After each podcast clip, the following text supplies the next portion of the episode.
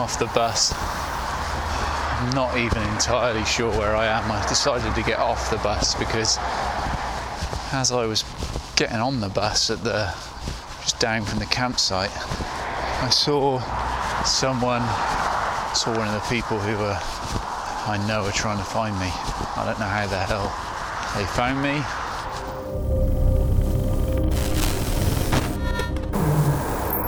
How and why do people disappear? If you brought somebody in to help you disappear, have you actually disappeared?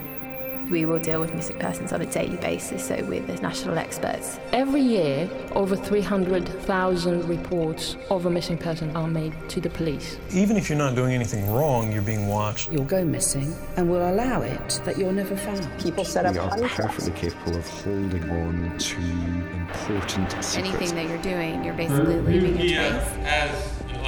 Your duly elected representatives have been consistently informed. Should somebody go missing without a trace? I'm not sure. You're not looking for them, you're looking for the information they left behind. In the first part of our two episode special, I became the missing person. I walked out of the front door and experienced the stress, difficulty, paranoia, and anxiety of trying to remain off the radar. In this week's episode, things only got worse. Day four. Just feeling a bit depressed about it all now. Yeah, the only thing that's cheering me up this morning is I can smell fried food. Just looking at uh, out in the outside the room and looking at the bookcase, and there's a, a book about um, there's a book about the local area. Looks like I'm just north of uh, Taunton, so might head into Taunton today and uh, just see what's what. Really, not least because they've got a train station there. I might head down to the coast, maybe. I don't know. I haven't really thought it through. None of this has been particularly well thought through, so. And I think probably that's quite indicative of a lot of disappearances, you know. Still, I must say the uh, breakfast was nice. Basically, ate like I hadn't seen food before. Walking into Taunton, trying to save a bit of money. I could have got the bus, I guess. It's about a mile to Taunton. What's going on with this? Yeah, the watch has stopped. That's why it only cost five pounds. One other thing I never really thought about was clothes. I just kind of grabbed what I needed for that day, maybe another day, and I went. And so last night I had to wash my pants in the sink. Yeah, so I had to wash my uh, underwear in the sink. They didn't dry properly overnight. I mean, they, they dried a little bit, but not completely. Now it means that I'm wandering around in slightly damp underwear. So, underwear, something else I hadn't really considered when I disappeared. Normally pretty good at remembering birthdays, especially the birthdays of people that I care about. But in all the excitement this week of the last couple of days, kind of slipped my mind that it's actually my daughter's birthday tomorrow. I mean, makes me a bit sad, really. Yeah, it's going to be hard tomorrow, I think. This is day four, so it'll be five days since I talked to my daughter. I've never not been there for a birthday, so something else to get depressed about.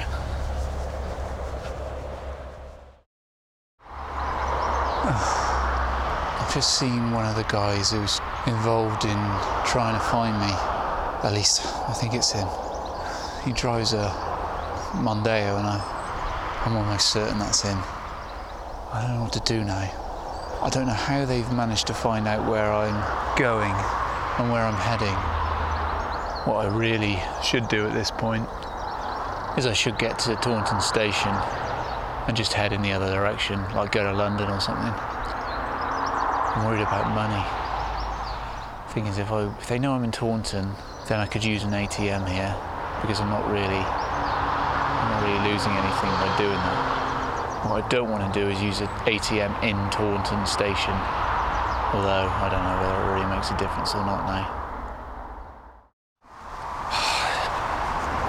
Just goes to show that lack of planning is uh, is really starting to show itself now.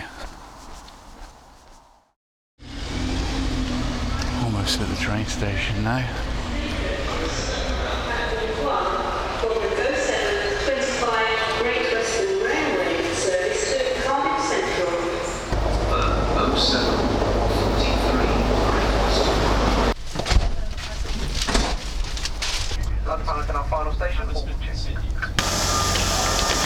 Okay, we're in Paddington. Where next? Mind the gap, please. Right, we're at Baker Street. I'm going to get a train to central London, I think, and then assess things from there.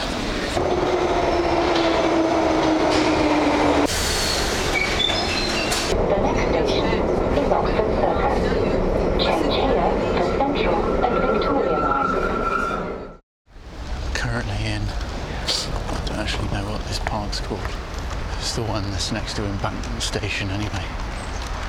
I think, unfortunately, going to have virtually no money because the train ticket cost me 45 quid. Tube ticket, I can't remember how much it cost, but expensive. I don't even know what I'm doing really. I'm trying to find somewhere to stay tonight. Oh man, it's so depressing. Everywhere's so expensive, and I just think that there's no way I can afford to stay anywhere. Even the hostels are too expensive for me. I think London's a good place to disappear in. You just look around at people, no one pays you any attention. You know, have this microphone strapped to my chest for the best part of five days now. And everywhere I went, when I was down in Somerset, people looked at me as if, you know, as if I was doing something weird. Here, no one even looks at you. And if you took that kind of idea of anonymity forward and you really wanted to become anonymous, I think I'd probably just do what I talked about, what came up in the first series of the show. I'd probably just live on the streets. I passed about three or four homeless guys on the way down here now. No one even gives them a second look. And all these people that are passing me the whole time, the noise and the cars and the buses and the commuters and the tube and boats on the river. There's just so much going on. And sure, there are cameras, but I feel much more anonymous here than I ever did in the countryside. Just, I don't think anyone's even looked at me. So I think if I was going to do it properly, and not just for five days, this is how I'd do it. I'd come here sooner and I'd start here and I'd try to disappear here. With the right planning, you could you could do it for a, a long time, but I've had enough of it now. I'm glad it's just an experiment because the whole process of disappearing is quite emotionally hard, psychologically hard, mentally tired, you know, physically as well because I've walked absolutely miles, but mentally tired. It's tired of constantly being on guard, tired of constantly evaluating and re-evaluating every tiny thing you've done. And it's just tiring, you know. You can never walk down a street and just take in the sights. You're walking down the street looking at other people, looking at cameras, trying to see in which ways you might get caught. And I think ultimately it's not even that. Ultimately, it comes back to what I talked about on the first series of the show. And that is leaving behind the people you love is the hardest thing of all. And even if when you disappear you don't necessarily have anyone you love or feel close to, you know, leaving behind people. You know, people aren't meant to be alone. We as humans aren't built to be alone. So even if you don't have anyone to love you, very, very hard to exist in isolation. Very, very hard to go somewhere and not strike up conversations with people. And I think ultimately that's what it comes down to for me. And what I find hardest is just stepping away from people. And because I do have people I care about, it's doubly hard. And ultimately, those are the reasons that I can't stay disappeared. Coming up to London has really brought that home to me. This huge place in which it's very possible to vanish here. I can see the possibilities, but I can't carry on doing it because I'm not enjoying it. And it's really hard being away from people you care about and not talking to them and letting them know how you are and how you're getting on. I'm done basically.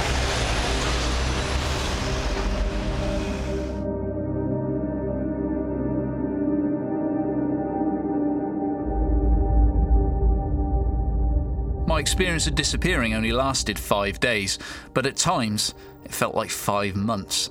Listening back to the audio now, I feel conflicted about the experience. I'm frustrated that I only managed to last five days, but relieved that it's over.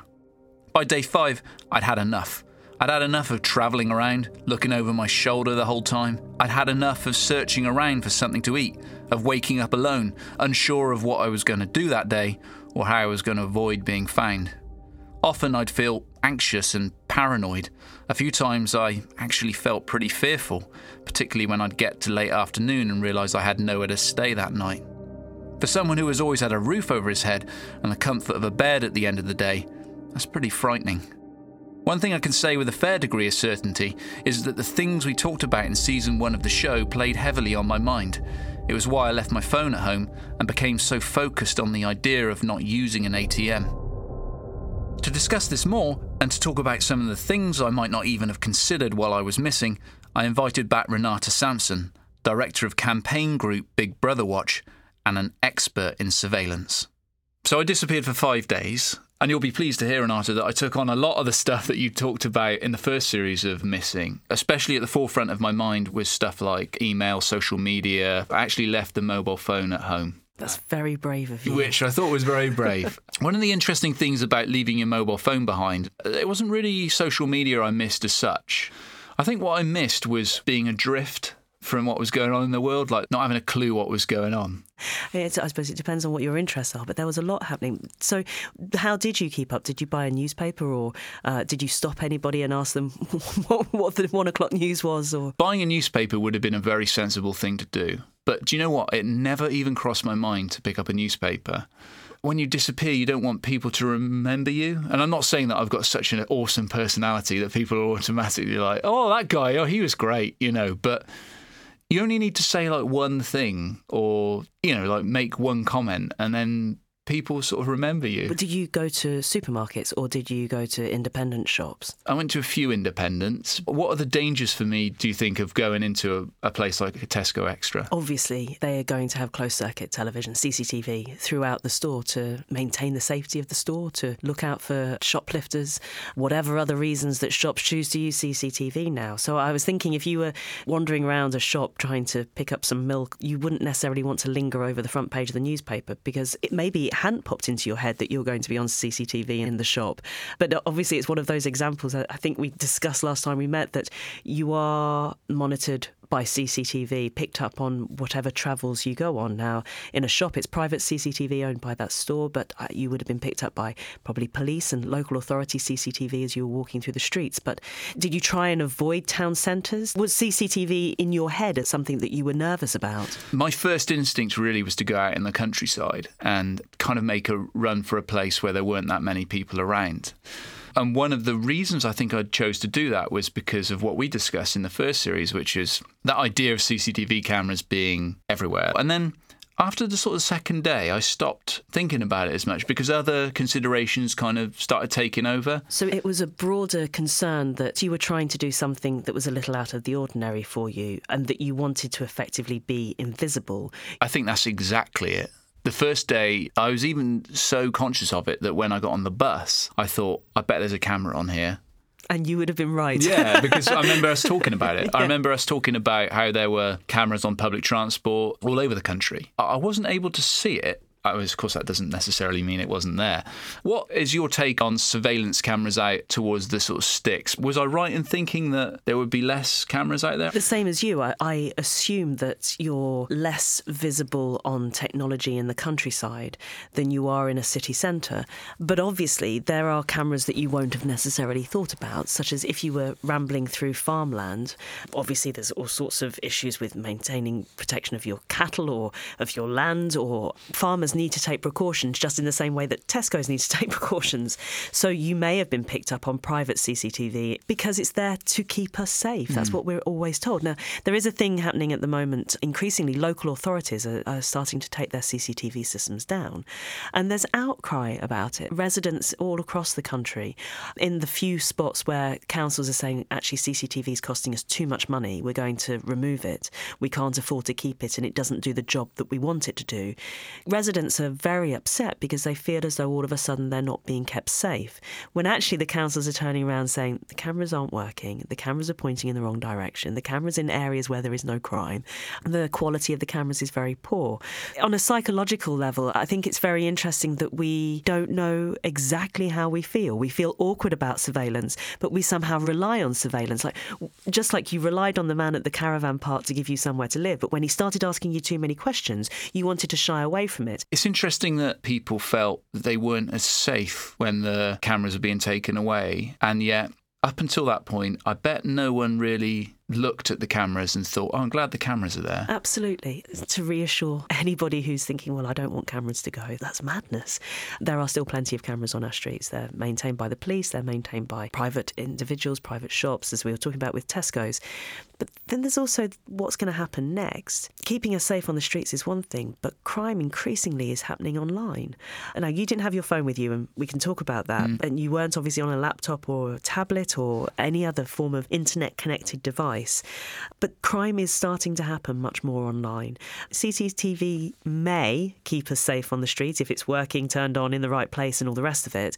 But I bet a large number of the people who were saying that they were upset about CCTV probably use the same rubbishy one, two, three, four password for everything they do online and aren't thinking about the fact that crime now in 21st century is it's moving into new spheres. So I'm curious, when you left the house, what did you take with you? What did you think were the absolute essentials? And what, based on the conversation we had last year of me running through how you could be followed from the minute you woke up, what did you think, I absolutely need this? And what did you do to limit you being surveyed, tracked, or monitored? I deliberately didn't try to think about it too much because I wanted to try and simulate the idea of someone just kind of upping and leaving without giving it too much thought. But very first thing I thought about was I'm not going to take my mobile phone because it's a GPS. I don't want to go on social media because it's too tempting. I don't want to use any of the functions of the phone. You know, as soon as you whack on the phone, you're being geolocated. So I deliberately left the phone. I didn't take my laptop, obviously, for pretty much the same reasons. I did take my bank card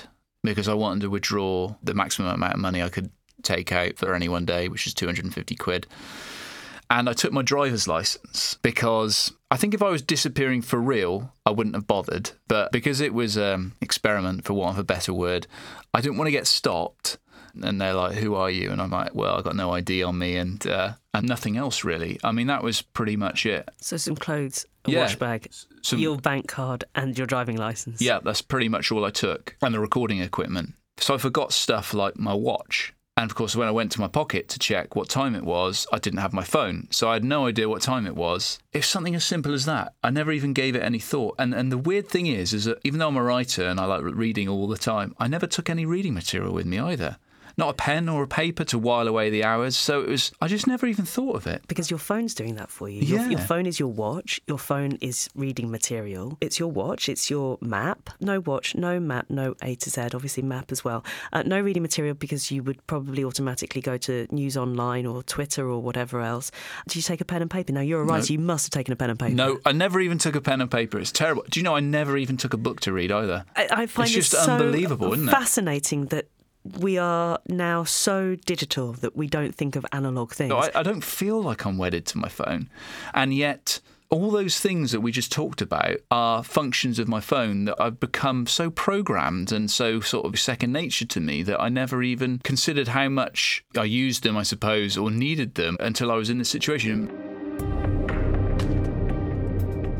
We think we're hidden, but then we stick out like sore thumbs. But then we want to try and blend in, but then by blending in more, we shine out more. And we don't know all the thought processes you would have had. I just felt I'd had enough, you know, by the end of it. It was physically tiring in, in as much as I did a lot of walking um, because I was trying to make my money last as long as it could. Buses are very expensive, you know, like public transport is expensive.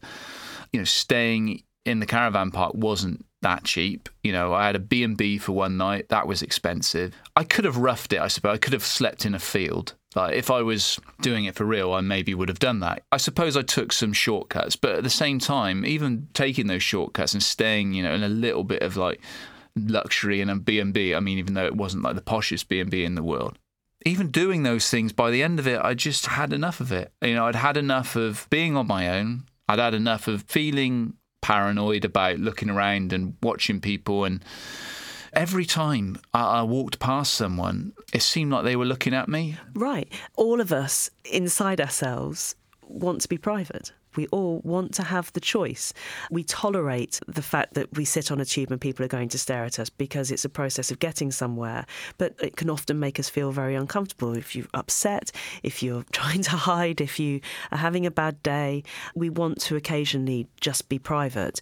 Um, and increasingly, we're not able to do that. But uh, so I'm curious. You took all these precautions, you took some money out at the bank, you knew that that was going to be monitored, and you knew that when you went into shops, you were going to be picked up on CCTV. You didn't figure it out when you were on the bus, but then it did occur to you. You didn't take a bicycle with you, did you? No, and I think that is a really good idea, which I never even considered. You don't have to register a bicycle. You're not going to get picked up on ANPR. Yeah, a bicycle and a tent might have made life a bit easier. That would have been what a, a normal person you know, without that kind of immediate pressure of disappearing. I think that changes your perspective slightly. You know, like when you're saying, right, you got to get out of here right now. A bicycle would have been good because that would have meant traveling at longer distances really easily rather than walking everywhere.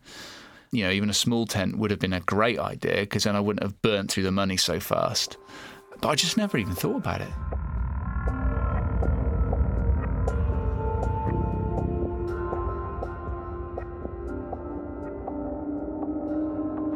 Let's say police start to have a database of everybody's face, taken from social media, for example, and you're walking through your train station on your disappearing journey. You've come into London, you've walked through a central train station, and they are just running facial biometrics across every face. Every face is being scanned in the crowd, and they're all being ignored because they're not wanted faces. But let's say you disappeared for a week and your family had reported you missing and handed in a photograph of you on Facebook, and that that had been scanned, it could be quite easy for them to pick you out of the crowd based on biometric qualities of your face. They'd let your family know that you're safe and well. That's wonderful in so many different ways and also potentially quite frightening for people who genuinely don't want to be found. As I say, that's fantasy, but I think we can both imagine that coming down the way. At that stage, getting a bus immediately puts you on a map. At the moment, I could get on a bus, and if I was that way inclined, I could just cover my face, you know, with a balaclava or something to try and disguise myself. But it's going to be impossible to disguise who you are when you've got to scan your retina. You said you travelled on public transport in London. Did you have an Oyster card? No, I didn't have an Oyster card. I mean, an Oyster card would put you on the map, obviously. But I mean, I'm immediately on the map anyway, because as soon as I came off the train at Paddington, I spotted cameras. And I walked up the stairs at Paddington and around to the, the, where the Hammersmith, I saw tons of cameras. And then as an experiment, just looping back to what um, you were talking about surveillance cameras earlier, I got off at Embankment, which from the Bakerloo platform embankment to the surface is maybe a couple of minutes walk, not very far. 17 cameras I passed. I, I counted them. 17 cameras. So even if I don't use my Oyster card and pinpoint myself to entering the tube at Paddington or whatever, then it's going to be pretty easy to find me on the tube. Did those 17 cameras make you feel safer? Not at all. I said that as soon as I got down to the platform, was waiting for the train. I was like, there's so many people here. And the theory, my thinking was that I'm going to try the be anonymous in the city. And as soon as I got to the city, I was like, I don't know whether this is the right thing or not. You know, like there's so many cameras around. Sure, there's loads of people around, but is it better to be where there's not as many people and not as many cameras or more people and more cameras? I don't know.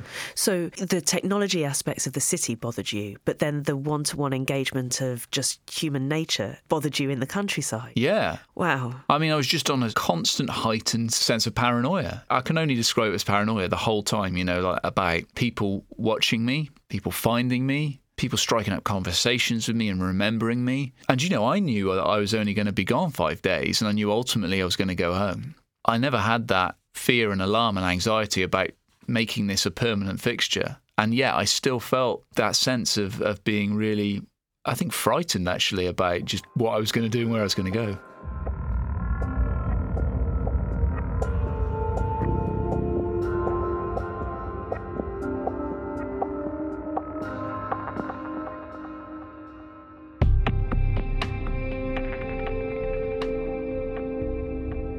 Putting all of the emotional stuff to one side, what did you do with your days? You were working, obviously, because you were having this project. But if you were just being, just existing, do you think that without technology, you would be able to function, work, be, live, have a fulfilling life, have a fully fulfilling experience?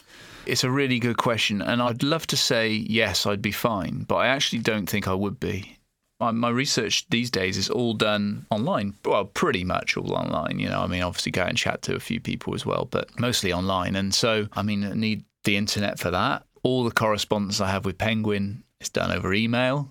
So I'm actually not sure that um, and you know, like in the evening when I settle down with my wife and watch a, TV series, or whatever, we're watching on our smart TV and uh, through Netflix or Sky or whatever it is. You know, something I've signed up to, and someone, both of those companies have my bank details and all that sort of stuff. So. If you're doing it properly, if you're really going to vanish, you, you've got to lose all of those things.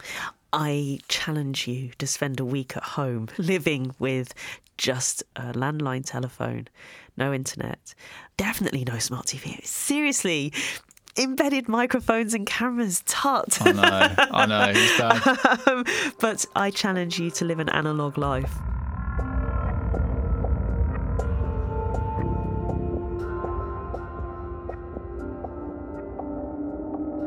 In your travels, without any of this stuff, you felt a sense of paranoia because you felt as though you were being watched.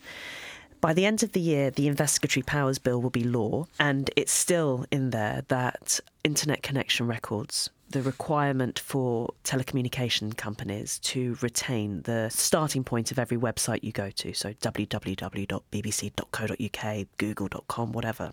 Not what it is your search is, but the website that you've gone to. As of the end of this year, unless the Lords get rid of it, your web activity, your research activity is all going to be stored.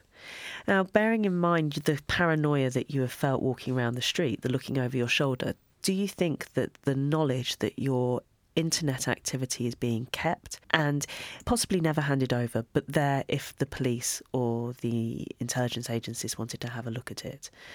That if you did go missing again and you allowed your family to report you, that they would come and have a look through your computer and look at all the missing stuff you've yeah. been researching beforehand. That there's another aspect of your life that's being recorded. Does that bother you about using that technology at home? I think, you know, I often joke to my wife already that, you know, if they came and stormed through the door and took my computer away, because as a thriller writer, you're researching all sorts of stuff like Google search, how long does a body take to decay? And, you know, whatever it is, you know, like it's, there's some stuff on there that's probably going to seem quite, um, bizarre to a lot of people. Uh, and a lot of thriller writers sort of joke about that, you know, like they wouldn't want to see our search history. But it does bother you because I think it's another aspect of your life that someone that you don't know has access to. And I think that's the thing. We talked earlier about being on the tube and that sense of we want to remain private, even though we're kind of squeezed into this tin can, you know, for 10, 12 stops or whatever it is. And I think that's the same at home. Obviously, when we're at home on the web, we want that to remain private. We live our lives online. You've shown that it's possible not to, but it drove you a bit nuts yeah. and you probably couldn't have done it for a very long with, with time. some with some sacrifice. But increasingly, we will be controlling things through apps on our on our phone that we pretend we don't use very often. But here's a challenge for both of us with a pen and paper. Let's mark on a piece of paper every time we touch our phone. I bet it'd be a lot. You know, it'd be like one of those scenes from a film where they're marking up notches, the amount of weeks they've been in prison. Exactly. So, whilst you've discovered that you can disappear, but you can't actually disappear, you're soon not going to be able to disappear within the comfort and security of your own home. And that's something we all really need to have a think about. Cool. I think that's a great place to uh, to end on. Thanks, Renate. Thank you.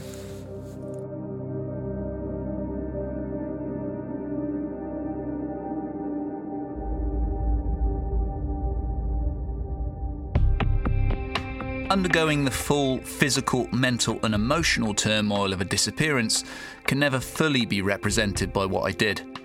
At the end of the day, somewhere at the back of my mind, I always knew I could go home again and there would be no repercussions. Ultimately, I knew it was only for a short time and that when it came down to it, I'd put my card into a cash machine and withdraw more money before I ever spent a night on the streets. That's the difference between the five days I spent flying beneath the radar and the two and a half thousand other people every year in the UK. Even so, it really brought home to me how psychologically difficult it is to drop everything and walk out on your life. The longer I was missing, the more small things would play on my mind, growing bigger and more important, as well as more damaging, the more time that passed. The idea of missing my daughter's birthday for the first time in her life became this anchor, a weight that just dragged me further and further down. Saying that back now, from the comfort of a recording studio, it sounds absurd that I would become so obsessed by the concept of missing one day of her life.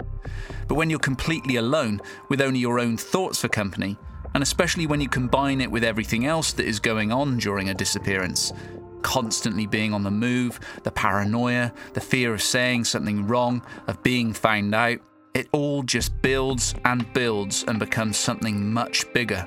You fixate on small things that during the normal course of life you wouldn't give much thought to. We didn't include it in this episode in the end, but on day four, I spent about 15 minutes trying to recall what my wife and I had bought my daughter for her birthday. Just this ridiculous, slightly delirious conversation with myself, born out of a frustration at not being able to remember and not being there to ask the question myself or to help make things right. In the last episode of season one, I said that I felt it was possible to go missing, even with all the technological traps that are set for us in the modern age, that the people in our lives, whoever they are, would be the tether that made it hard for us to completely start afresh. Having experienced, in a small way, some of the unique and disquieting consequences of disappearing myself, I'm even more certain of that now. And for me, that makes the stories of the 1% who never turn up even more remarkable alarming and upsetting than before.